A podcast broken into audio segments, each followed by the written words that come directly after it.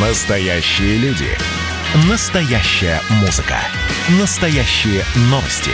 Радио «Комсомольская правда». Радио про настоящее. 97,2 FM. эм. Был бы повод. Здравствуйте, я Михаил Антонов, и эта программа «Был бы повод» 3 июня на календаре, и рассказ о событиях, которые происходили в этот день, но в разные годы, ждет вас сегодняшняя передача. 1946 год, 3 июня. Снова на улицах советских городов приспущены государственные флаги, хоронят всесоюзного старосту Михаила Калинина. Горечь тяжелой утраты постигла нас в то время, когда социалистическая отчизна залечивает раны, нанесенные войной, и уверенно идет к новому подъему, к рассвету хозяйства и культуре советского государства. Похороны Калинина проходят по высшему кремлевскому разряду. Могила у Красной Кремлевской стены, гроб с телом, а не урна с прахом, как было в последние годы. Перед погребением массовая церемония прощания в колонном зале Дома Союзов. Калинина в народе любили. Рабочий из Уржума был похож на доброго дедушку с картинок, седой, с бородкой, в старомодных очках. Именно Калинин вручает награды передовикам, стахановцам, ударникам. Те от души жмут всесоюзному старости руку, и в последние годы Михаил Калинин страдает от боли в запястье. Слишком уж от души сжимали ладони Михаила Ивановича столевары и металлурги. Похороны Калинина возглавляет лично Сталин. Рядом с могилой через месяц поставят бюст. Такие бюсты есть только у могил Фрунзе, Свердлова и Дзержинского. И несмотря на то, что в честь покойного уже переименована Тверь, память о Михаиле Ивановиче предложено закрепить более основательно. Тем более, что в эти дни проходит переименование бывших немецких земель Кенигсбергской области. Отныне она Калининградская.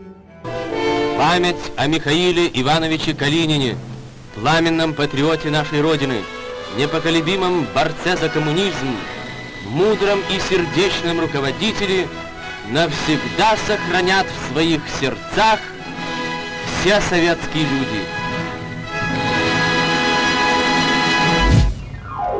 1961 год, 3 июня. Австрийская столица становится местом переговоров двух лидеров – Хрущева и Кеннеди. Premier Khrushchev arrives in Vienna for the first summit meeting with a U.S. president since the ill-starred conference with President Eisenhower in Paris.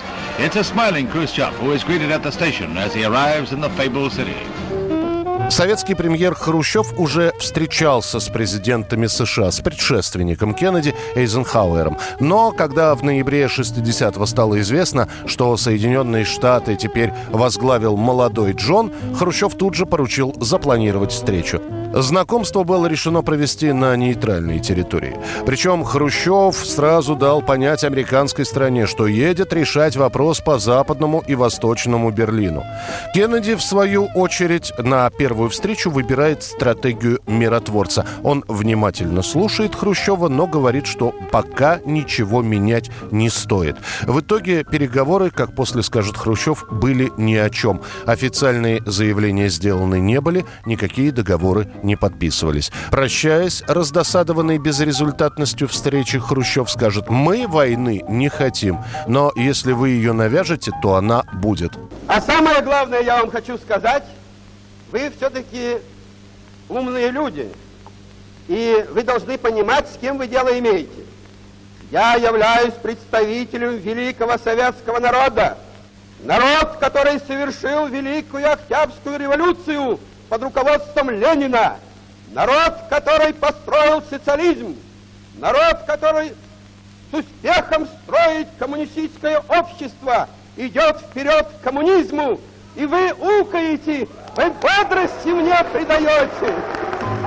Между тем, Хрущев, не добившись решения вопроса о статусе ГДР, начнет уже летом строить Берлинскую стену, которая в августе 61-го почти на 30 лет разделит Германию на две страны.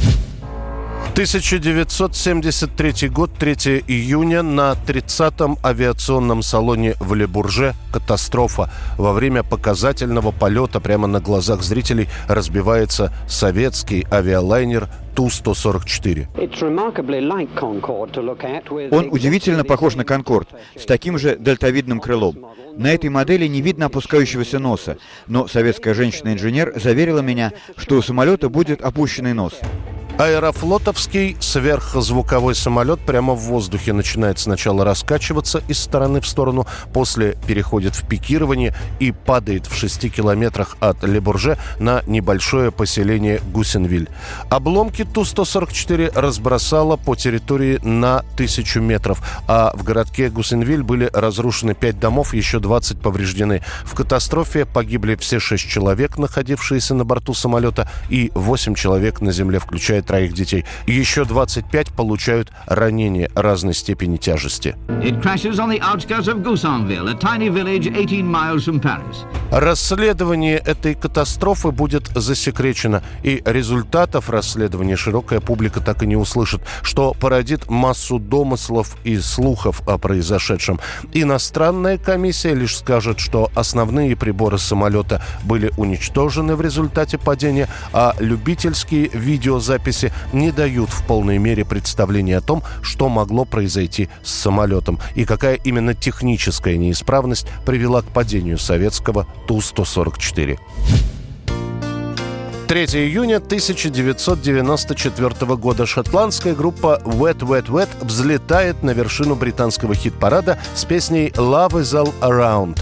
Правда, песню они берут для исполнения не свою, а ту, которую еще в середине 60-х годов вовсю исполняла группа «Трокс». Love is all around me, and so the feeling grows.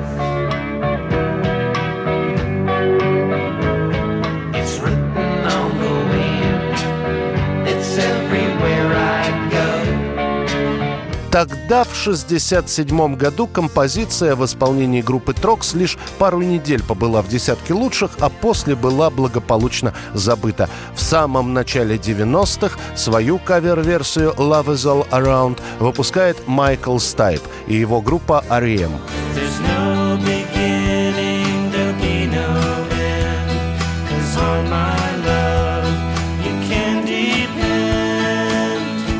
Ну, а настоящая популярность придет после того, как э, шотландцы Wet Wet Wet запишут свою версию этой песни, которая и войдет в официальный саундтрек фильма «Четыре свадьбы и одни похороны». Love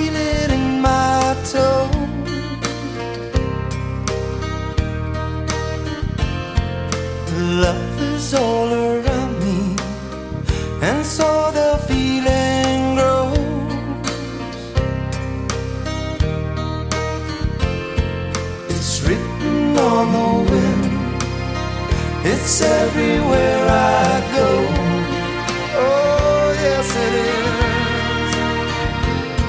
So if you really love me, come on and это была программа «Был бы повод» и рассказ о событиях, которые происходили в этот день, но в разные годы. Очередной выпуск завтра. В студии был Михаил Антонов. До встречи.